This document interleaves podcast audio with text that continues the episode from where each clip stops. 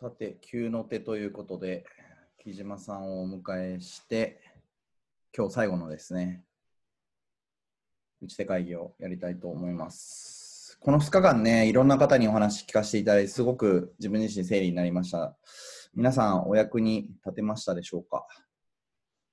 なんか、当然、その、なんていうか、自分自身が学ばせてもらいたいっていう気持ちもありましたし、皆さんに少しでもなんかシェアできたらなっていう思いでやらせてもらったんで、えーこれからもね、えー続けていきますんで、えー感想とかありましたら、ぜひ、えー、打ち手会議のページとか、あの僕宛にメッセージもらえればと思います。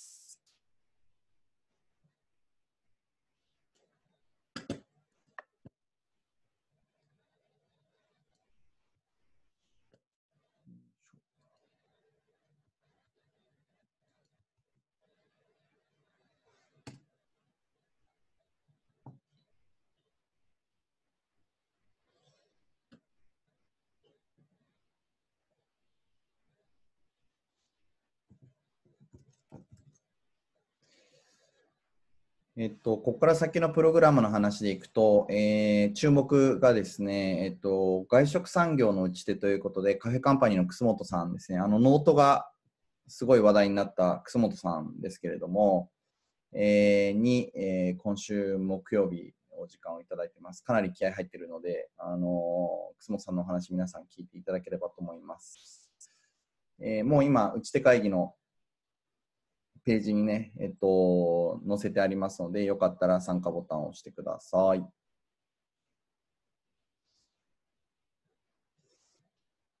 過去のアーカイブをですね、今 YouTube に載せてまして、えっと、この動画のリンクのところに貼ってあるんですね。でなので、えっと、皆さんよかったら過去の、えー YouTube、えー動画見たい人がいたら、えーぜひ見てください。あの動画の広告とか煩わしいんで全部外してあるので、無料で見れます。あの当然あの、これでなんか稼ごうとか思ってやってないんで、あのぜひ、えー YouTube とかも見ていただければと思います。さて、木島さん大丈夫かな？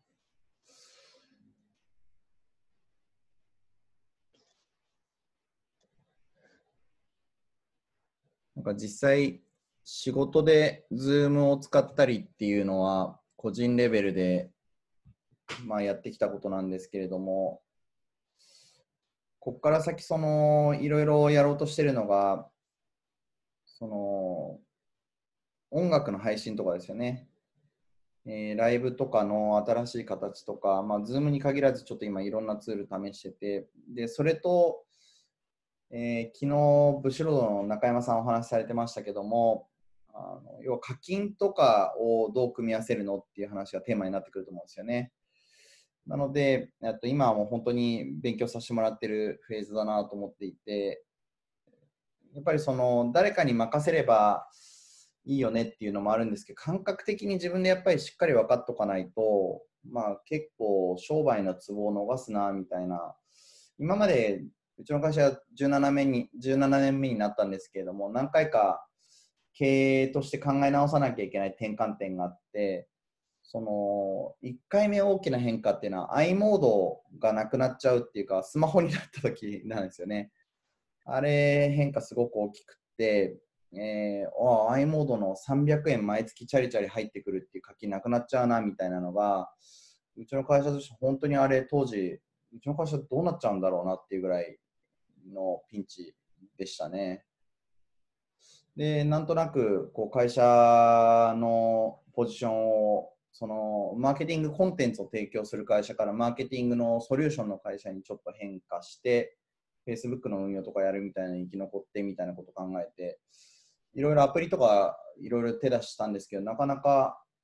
課金につなげるの難しいなみたいな時期あったりして、おまあそういう中で今回またコロナみたいな感じで、はい、木島さんいらっしゃいましたね。はーい。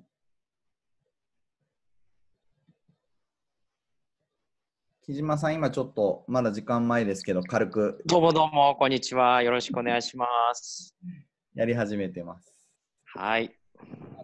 えっと、ちょっとあれ、動画のリンクをお送りしますので、えっと、よかったらシェアとかをしていただければと思います。はい。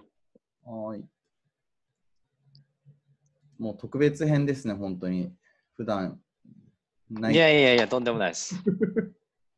まあでもね、あのイベントページのあの参加予定ボタンを見ると、63人になってるね。すごいですよね。63人。あ、これを今送ってくれたやつをリンク。はい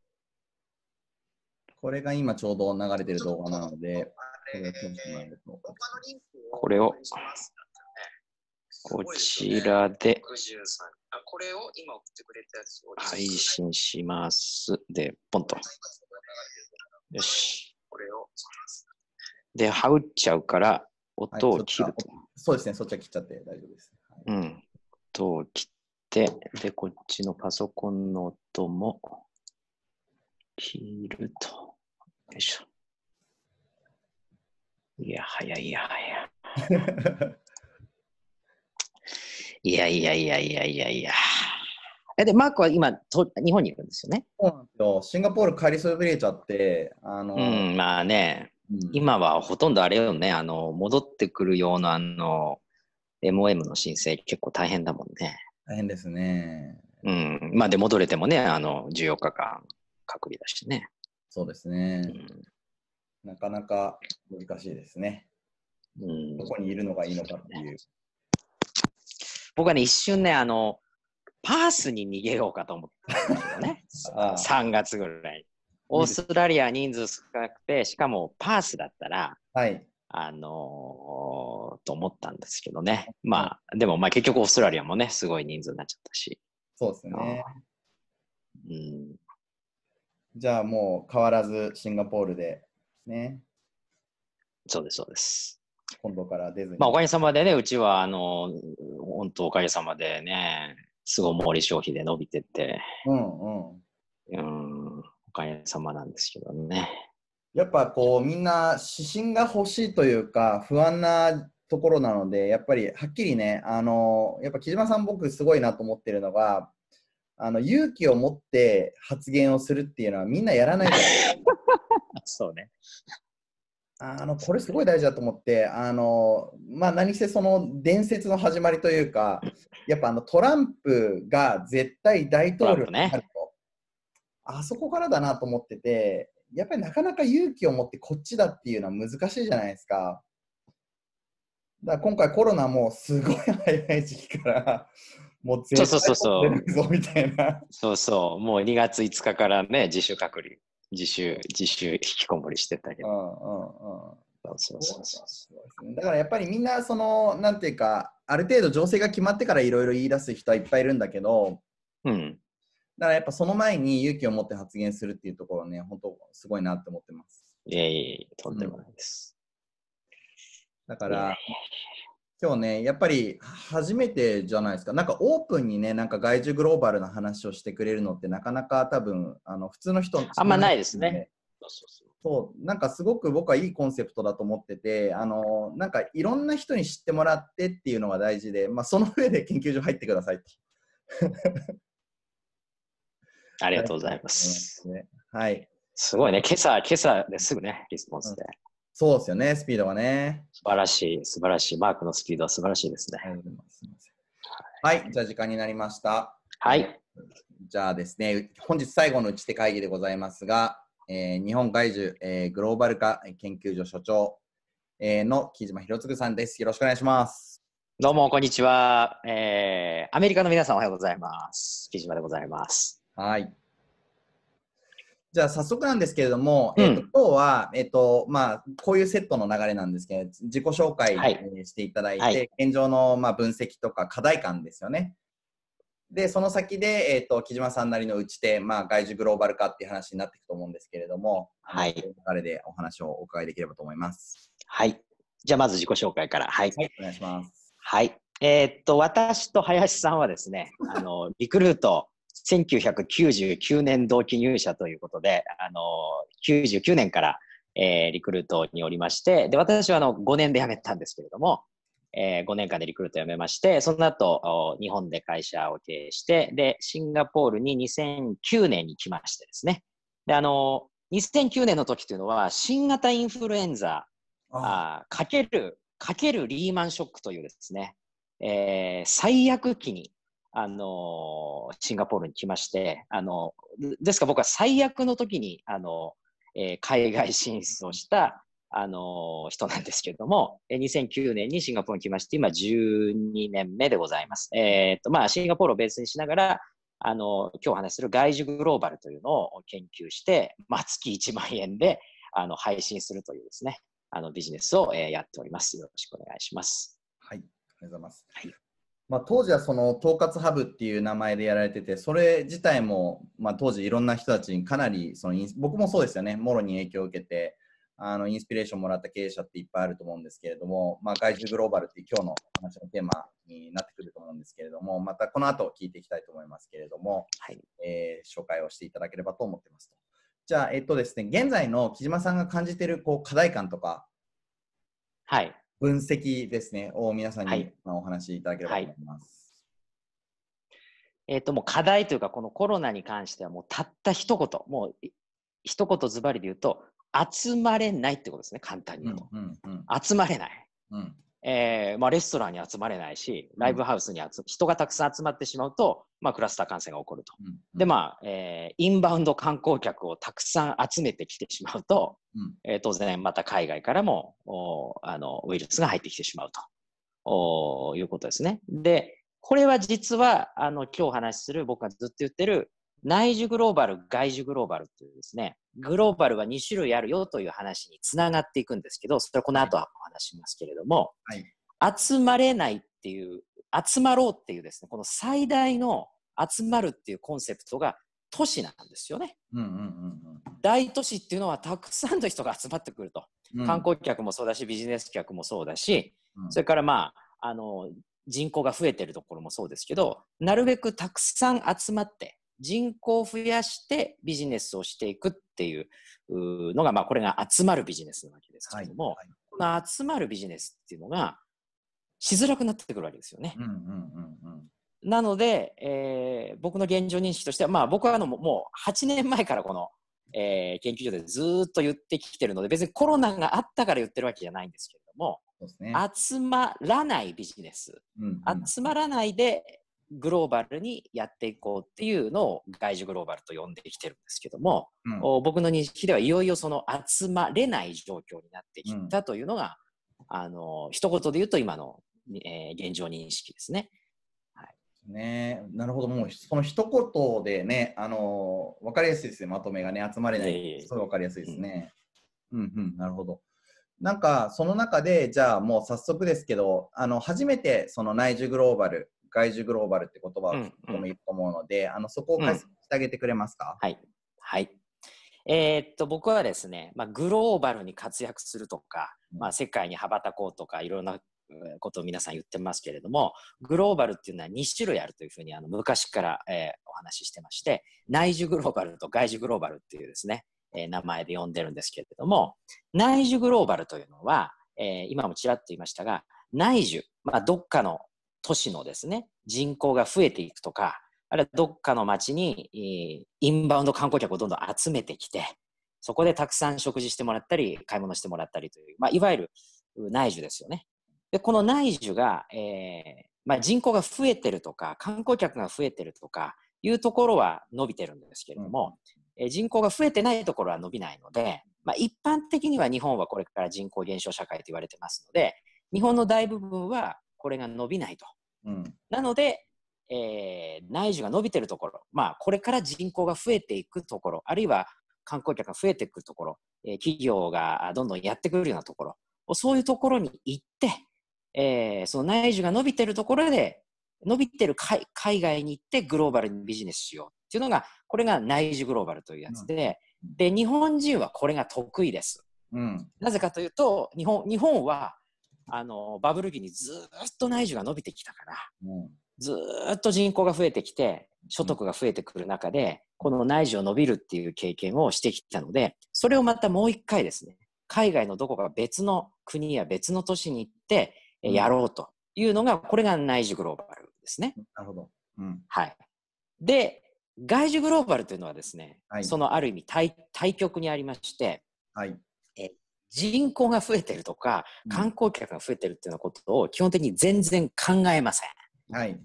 まあ、ほとほぼ無視しますと。うんで、これはどういうことかというと、もうどっかの国とかどっかの都市で、えー人口が伸びてるからビジネスするっていうんではなくて、もう全世界、うんうん全世界全体的に広く薄く提供できるビジネスをやりましょうと。うん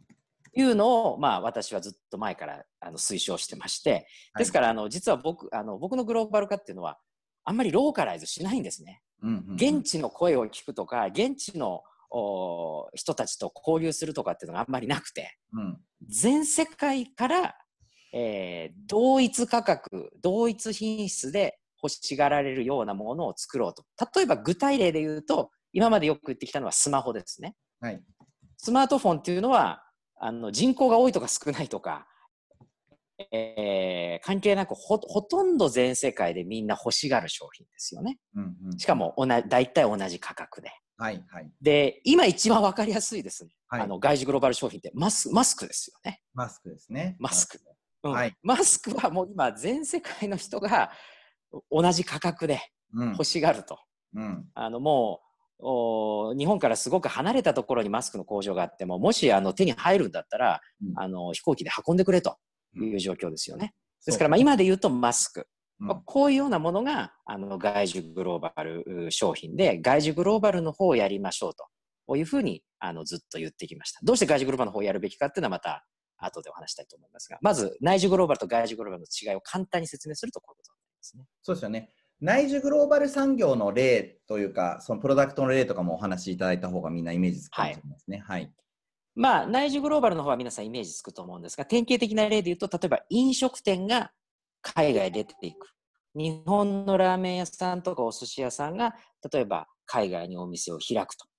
い。いうようなの場合は、えーあの海外で、えー人口が増えてるところで、えーお店を開けばお客さんが来るっていうモデルですね。ただこれも人を集めるモデルですから、うんコロナ禍では飲食店しんどいですよね。あるいは、えー製造業もそうで、えー例えば自動車工場とか、はい冷蔵庫の工場とか、こういうものを人口が減ってる日本で作るんじゃなくて、人口が増えている国や地域で作る。あるいは、えー人件費がまだ安いうん国や地域で作るっていうのも、あの、えー内需グローバルですね。なるほどですね。だからまあ、これからインドに出てって何か勝負しようっていうのが、まあ、例えば、まあ、実際そうですよね。こう、アメリカ人が自分たちで経験した、こう、ガーッと伸びが来るのを、まあ、日本が次来たので、日本にアメリカ人が大量に来て再現をしたと。で、日本人も、そのわーっとこう人口が伸びる時期にいろんないい体験をしたのを、まあ、今度は中国とか東南アジアで再現しようとしてるのも、まあ、それまた次インドっていうふうにこう移っていくっていうのが内需グローバルっていうことですそうね。、おっしゃる通りですね。人口が伸びてるところ、多いところにどんどん行くというね、うんことですね。はいそうですよね。だから木島さんがいつも言ってるように結局その根性がなないとやっていけないというか現地に行ってそこでもうビジネス立ててやっていかないとできないですねっていうことになりますよね。そうなんです。で、内需グローバルが、ですから根性論になってしまう、まあ、いろんな理由があるんですけれども、はいその一つが、今度は僕が言っている内需完結っていうところとぶつかるんですね。はい。つまりこれはどういうことかっていうと、まあ、例えば分かりやすい例で言うと、日本は伊藤園っていう会社が、多いお茶っていうのを作ってますね。はい。で、ここにアメリカのコカコカ・コーラっていう会社がやってきて、はい。綾鷹ってお茶を作り始めると。そうですね。これはね、日本政府とか日本企業からしたら、ええー、となるわけですよね。うんうん。いや、日本企業守ってよと。うんあアメリカコカ・コーラが日本茶を作り出して、日本企業が潰れたらどうするの？日本企業の工場が、あの、リストラ起きたらどうするのと。必ず内需グローバルをやろうとすると、お外から入ってくるものと、もともとその国にあったものがやっぱりぶつかるんですよ。なるほどですね。ですですから、そこに規制をかけたり、えーなるべくその入りづらくしたりね、えーするっていうのが、まあ、えー内需グローバルやってる時の、まあ、一つの問題点です。まあ、他にもちょっと問題点があるんで、それまたと言いますけど、わかりやすい例で言うと、内需グローバルはこういう問題があるんですね。そうですね。割とこう成長期の、まあ、東南アジアとか特にそうですけれども、あのこう成長期の国っていうのは、こう例えば飲食業とか、そのそうですね、小売業とか、その現地の人たちがあのできる仕事に対してすごくこうハードルを上げて海外の、えー外資が入れないようにしますもんね。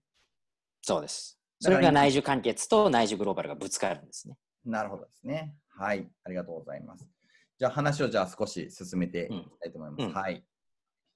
じゃあそこで、えっと、これからの話っていうところになりますね。外需からなぜ目指していくのかってことですよね。うんはい。はい。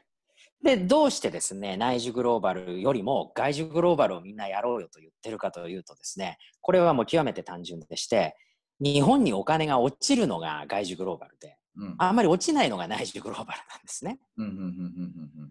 で、僕のもう一番ベースの夢は、まあ、日本を豊かにするということです。はい日本を豊かにするっていうのは、まあ、とにかく日本の GDP を上げて、はい日。本の税収を増やして、はい。まあ、あの、医療、教育、福祉に回していくと。はいこういうことを目指すわけですね。そうすると、日本の GDP を上げようとしたときには、今言ったように、日本は内需消費はもう増えません。そうですね人口が増えませんからね。うんまあ、もちろんインバウンドはやりますけれども、はいまあ、あのえーインバウンドが日本の GDP に貢献できる度合いというのは、うんそんなに大きくないのと、まあ、いかんせんインバウンドもできませんからね、コロナで。うん。ここから先にね。ね、ここから先はしんどいので、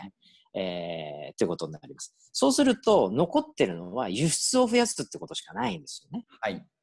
輸出を増やす。ところがですね、内じゃあ内需グローバルは輸出が増えるのってことになるんですけど、内需グローバルだと実はあんまり輸出が増えないんですね。うんうんうんつまりこれどうしてかというと、はい。まずさっきのケースで言うと、まあ、ラーメン屋さんやお寿司屋さんが海外にお店を出しますよね。そうすると、えーまあ、日本の食材をそっちに持ってって使ってれば別ですけれども、当然、あの、えーコストのことを考えると、現地の食材どんどん使うようになるわけですね。そうすると、現地の食材を使って、現地の人を雇って、お店を経営して、現地で利益が出るということになりますから、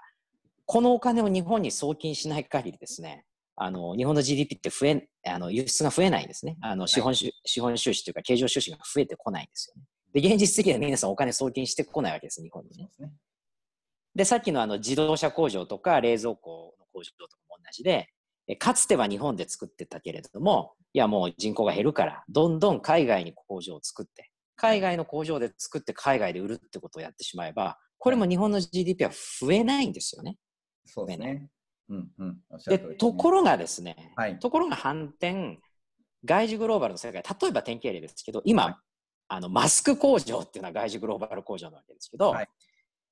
もうマスクを作って、で、今もう世界中から注文来るから、全世界そこからガンガン輸出してるわけですよね。うんそうすると当然そこにどんどんお金が落ちますよね。はい。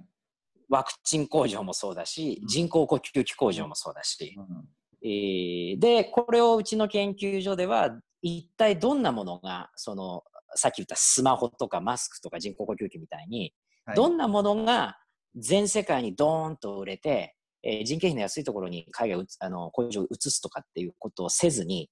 えーどこか世界の一箇所からバーッと、えーあの輸出できるようなものなのか、うんあるいはどんなサービスがそういうものなのかっていうのを、まあ、8年間かけていろんな国の事例を調べて調べてですね、まあ、えー、大体ご53行ぐらいこうリスト化してるんですけど、まあ、その細かいリストはまたうちの研究所の方を見ていただければとはい。思うんですけど、皆さんお問い合わせください。はい。はい。あの、分かりやすい例で言うと、今言った今で言うと、そのマスクとかワクチンとか、えーあの、スマホとかですね。まあ、そういう、そういう産業を、えー日本で育てて、えー海外輸出すると。これをやれば、あ日本の経済は伸びていくと。だからみんな外需グローバル頑張りましょうっていうですね。まあ、そういうことをずっと、えー提案してるんですね。はい。あの私も木島さんと同じ思いで、やはりそのなんで海外に出たかというと、あの日本のね、やっぱ将来に対して、まあ、内需が、えー減っていきますよと。で、まあえー特に老舗さんが私はあの大好きなので、どうやってあの頑張ってもらうかっていうと、まあえー外需を取り込まなきゃいけないですね。で、やっぱり実際そのシンガポールとかベトナムとかにあの物を出させてもらって、飲食店さんのその要は日本製品を使ってる比率とかですね、あの5%ぐらいなんですよね。よね。100の仕入れの中の5%ぐらいが日本製品っていう状態なので、まあ、なかなかにこれは大変だなと。で、まあ、自分としてもそのホーチミンの高島屋でお店をやったりして、まあ、直接そのベトナムの皆さんに購入していただくような機会を作ってるんですけれども、まあ、やっぱりこれは根性型というか、えっ、と、一個一個やっぱりそのお店を作っていくっていうのはやっぱりすごく大変なので、まあ、そこをどういうふうにやっていくのかっていうのが外需グローバルのアプローチかなというふうに思ってます。おっしゃる通りですね。はい。さて、そういった中で、じゃあ外需グローバルということで、日本を救う手段、外需グローバルということで、ここから具体的に、まあ、打ち手として、まあ、大阪の話とか、木島さんされてますけど、まあ、どういう展開をされて、うん考えられてるのかっていう話をぜひうんお聞かせてください。はい。えーっと、まずこういうですね、あの、日本で外需グローバル化を進めようと思ったら、うんまあ、基本的には都市型のものと、うんそれからまあ田舎でやるやつとですね、はいこれも全世界調べました。はい。で、そうすると、やっぱ都市でやってるところと、田舎でやってるところと両方モデルがあってうん、まず都市ですね。で今僕は都市の方からやってますけど、で都市といえばですね、日本はやっぱ東京と大阪なわけです。うんうんで、えーまず東京か大阪で、まあ当然こういうのやりませんかというふうに、まあ、あの、いろんな人にも声をかけたんですけれども、東京はですね、実は日本全体は人口が減りますけれども、東京は、まあ統計を取り直したら、うん2045年まで人口が増え続けると、東京は。うんで、これはどうしてかというと、あの、日本の田舎からどんどん東京に人が出てくるからですね。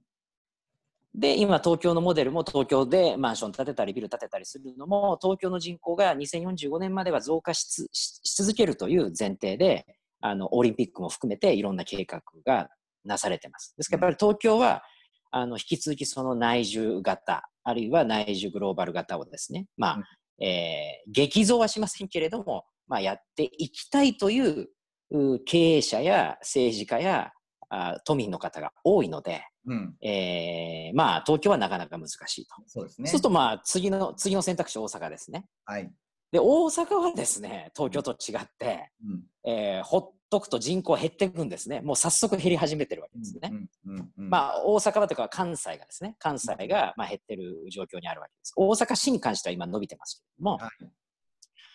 なので、まあ、えっ、と、8年ぐらい前からですね、まあ、大阪のいろんな、あの、経営者や政治家の方と一緒にですね、えじゃあ大阪でやろうと。うん。いうことで、今、あの、いろんな取り組みをおしてます。まあ、はい。一番わかりやすい例で言うと、やっぱり万博ですね。大阪万博2025年に、うん。えー2025年の10月から始まりますけれども、はい。まあ、ここは、あ僕の中ではもう外需グローバル万博。うん。まあつまり、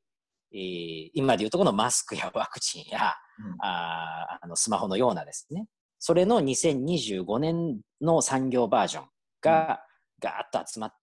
えー万博をきっかけにですね、うんまあ、大阪があの羽ばたいていく状況を作ろうと。うんこういうところへ向かってもいろんなあの規制緩和とか、えーいろんな取り組みを今、えー大阪で、えーやってます。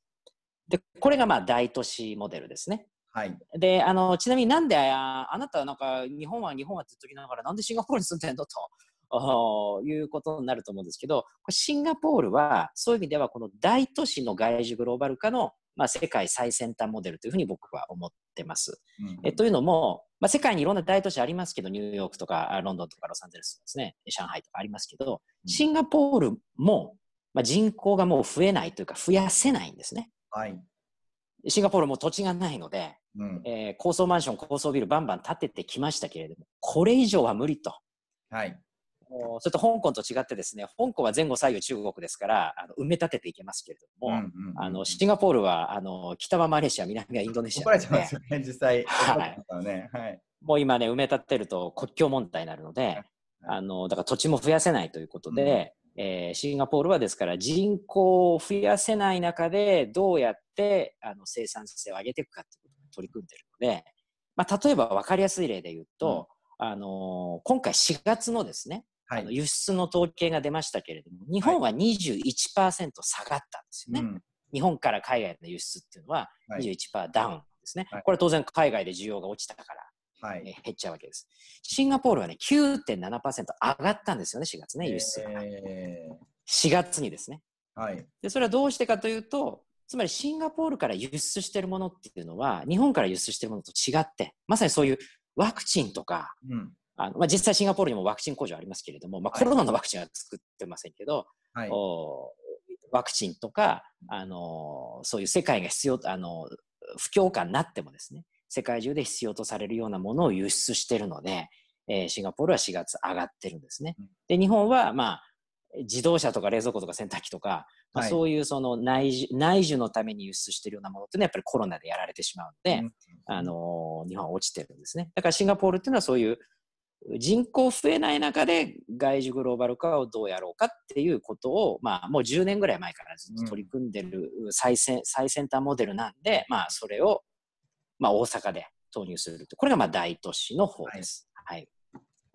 ありがとうござい。で、地方型ですね。田田舎ですね。はい。はい。で、田舎の方ですけども、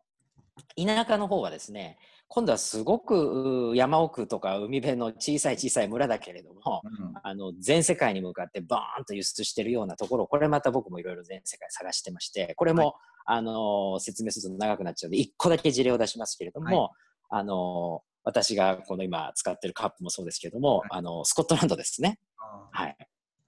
で、スコッチウイスキーっていうのはですね、もうこれ強烈な外需グローバル商品で、ーはい。えーまあ、私、毎年夏はスコットランドで過ごしてるんですけども、はい。あのースコットランドの山の中、あのスコッチウイスキーの蒸留所行くとですね、大体もう人口100人の村とかで作ってるわけですね。あの有名なマッカランっていうウイスキーありますけれど、あれものすごい山奥の小さい村で作っていて、うんえーすごい山奥なんですけど、全世界に向かって同一価格、同一品質で輸出されてますよね。うんですから、まあ、あのマッカラン村の人、マッカラン村とか、あれはクレイゲラヒ村という村なんですけども、クレイゲラヒ村のえー村人たちは結構みんな豊かなんですよね、全世界に輸出してるから。あので日本もですね、まあ、まさに林さんもそういう取り組みを日本の地方でいっぱいされてると思うんですけれども、そのえー全世界に向かって同一価格、同一品質で輸出すするようなですね、商品とかサービスを持ってる地方、田舎をおもあるし、それをもっと育てることで、うんえこれも地方でできるので、それで今、あのスコットランドとかね、そそういうところをあのモデルにしながら、あのいろんな取り組みをおしようと思ってます。はいあのすごく今の話、実際に飛んでるなと思ってまして、実際その貿易をやってみてあの分かったことが、やはり日本酒っていうのはすごくその日本文化に依拠した特殊なものなんですよね。うんうん。で、そのやっぱりその外需グローバルの商品になるにはまだ少し時間がかかるなと思ってまして、そのアフリカの人が日本酒を知ってるかっていうと正直知らないっていう感じだと思うんですけれども、例えばビールとかウイスキーっていうもので言うと、世界195カ国で知らない人はいないので、やっぱり輸出するときにあの分かりやすく受け入れてもらえるのは、日本産のワインとか、日本産のウイスキーとか、日本産のビールっていう世界フォーマットのもので、日本のものっていうのが、やっぱりそれ外需グローバル商品になり得るなっていうふうに今感じてます。はい、あのまさに例えばワインに関してもあの大阪ご存知ようにあの、えーかつて日本で一番ワインのあの生産量が多かったのは大阪府だったんですよね今山梨県ですけども、ね。はいえーで大阪はあのその後どんどんどんどん当然あのパナソニックの工場とかができてきてですねうんワイン畑が減ってきたんであの今山梨が多いんですけれども大阪の田舎に行くと今でもあのワインたくさん作ってるので、うんえーまあ、この間 G20 の大阪サミットでも出ましたけれどもはい。あのそういう大阪の中でもね地方のところもいろいろやりたい。はいはい。木島さん、あとね、5分ぐらいになってきましたので、えー仕上げの方にかかりながらお話をはいしていけれいてけれいただければと思います。はい。はい。はい。はい。まあ、基本的になので、あーもう仕上がっちゃいました。あの、ごめんなさいど噛んじゃった。どの話？をしえっとはい。そうなんですよ。だからだからこれから、まあそうですよね、えっ、と、外需グローバルに向けて皆さん頑張っていきましょうっていうところで、まあ基本的にその、昨日、えー昨日、今日と、あのー打ち手会議で皆さんお話ししてきて、例えば、あの、D、DJ もやられてる沖野修也さん、えーあの、音楽家の沖野修也さんお話ししていて、やっぱりクラブみたいな形でもう内需グローバル典型だと思うんですけれども、やっぱり食べていくっていうのは、まあ、ここから先、そのコロナの、え影響も含めて難しい時代になっていくかなというふうに思ってるんだけれども、例えば、え DJ のプレイの配信を、まあ、1人100円課金して、それを1万人が見てくれれば100万円売りが立つっていうのは、まあ、これは外需グローバルっぽい儲け方だなっていうふうにまあ、まさに今日沖野さんがそういうモデルとかどうですかねっていうお話をしてたのを、まあ、聞いて、まあ、これ外需グローバルだなと思って聞いてないですけど、まあ、これから皆さんそういう各産業そういうふうにシフトしないとダメですね。そうなんですよね。あのー、まあ、ネット化っていうのはまあ分かりやすい外需グローバル化ですけど、例えばその DJ とかっていうのは、どこどこの街でいついつ開催しますというまさに人が集まるモデルだったけれども、それがネット化されれば全世界の人に同一価格でいくようになるわけですから、まあ、これはまさに内需グローバルから外需グローバルに変わっていくっていう分かりやすい例だし、それからもう一つは、あの、これから内需グローバル、外需グローバルにシフトした方がいいのは、さっきちょっとあの伊藤園と綾鷹の話で言いましたけれども、はい、これから先、世界中の国が当たり前ですけど、内需グローバルをどんどん規制します。はい。あの、なぜかというと、各国で失業者増えるから。そうですね。うん、だから外国人労働者を受け入れるとか、外国企業を受け入れるっていうことを当然どんどん規制していきます。これ別にアメリカだけじゃなくて、うん、米中だけじゃなくて、あの、はい、日本も始まりますけど、あの規制していくので、これがますます内需グローバルが、あの、制度上も厳しくなっていくので、うん、あの、ぜひ皆さん、早く外需グローバルにシフトして、あの、ぜひ日本経済の発展にですね、あの、この外需グローバルのうちのあの研究所の仲間と一緒にですね、あの、仲間に入ってもらって、みんなで、はい、えー、経済発展に貢献しましょうということでございますね。はい。そうですよね。やっぱりもうこれから先、その逆に、その、なんていうか、ある種鎖国というか、今、その、ベトナムとかで言うと、あのお米の輸出を今ストップしていて、これから食料危機的なところも出てくると思いますので、まあ、そうすると、まあ、逆に日本の中で、まあ、えー、食料を作っていかなきゃいけないと。で、今、食料自給自給率とかカロリーベースで30何パーセントみたいな世界なので、まあ、毎日お芋を食べて、週1回こうお魚とお肉は食べれるみたいな世界になっちゃうと思うんで、まあ、逆に農業とか、えー、も含めて、いろいろその、内需内需みたいなことが日本で復活してくるのかなみたいなことを考えてるんですけど、木島さん、そこら辺どう思われますか？おっしゃる通りだと思いますよ。内需グローバルの否定っていうのは、外需グローバルに向かう部分と、はい、それからさっき言ったあの内需完結に戻る部分ですね。完結ですね。あの、はい、鎖国時代に戻るというか、1980年代に戻っていくっていうね、あのことが起こりますから、あのこれ両方起こります。ただ、長期的に見たら、やっぱり外需グローバルやっていかなきゃいけないから、だから今のトレンドに乗って、そのまま内需完結に寄っちゃうだけではね、あのまた3年後、5年後しんどくなるので、はい、皆さん、その内需完結にもよりながら、外需グローバルもやりましょうということですね。そうですよね。まあ、はい、企業であれば、まあ、生き残りのね、バランスを考えながら、そこら辺、まあ、手をつけて、今のうちから外需グローバルも頑張っていかないと、まあ、難しいですよっていうことですよね。その通りです、はい。ありがとうございます。というわけで残り1分になりましたので、最後まとめということで、えー、外需グローバル化、えー、の打ち手ということで、木島さん、えー、まとめお願いします。まとめ、えー、まとめ、あの、まあ、あの、これから皆さん、あの、まあ、大変な人は大変だと思いますが、まあ、ちょっとおかげさまでうちは、あの、この数ヶ月間も業績が伸びてるんですね。で、どうしてかというと、やっぱり外需グローバルやってるからです。まあ、マスクの工場と同じですね。ですから、あの、まあ、うちは実践してますので、ぜひ、あの、まあ、Facebook で確認していただければと思いますけれども、あの、日本の経済を伸ばすにはやっぱり外需グローバルだというふうに思うし、実際にコロナ禍でもですね、外需グローバルやってれば、あの、業績が伸びますからね。あの、どうしてっていうのは、まあ、あの、また後で Facebook 見ていただければと思いますけれども、あの、ぜひ、えー、みんなで、えー、日本経済を盛り上げていきましょう。はい。もう時間ぴったりでありがとうございます。えーはい、というわけで、えー、私もですね、あのえー、マーケティングとかね、えー、オンライン化どんどんしていってるので、やっぱり外需グローバル化、えー、してきてよかったなっていうところを思ってますので、えー、私もですね、えー、木島さんの、えー、また研究所の中で、えーと、頑張っていくような感じにしたいと思います。えー、さて、えーと、皆さん、今日ですね、あの木島さんに、えーと、お話しいただいた内容に関して、また、えー、感想とかですね、質問とかあったら、えー、ぜひ、えー、こちらの方に書き込んでいただければと思います。えー、そうしましたら、えー、時間ですね。じゃあ、えー、木島さん、ありがとうございました。ありがとうございました。はい、ありがとうございます。失礼します。はい、ありがとうございます。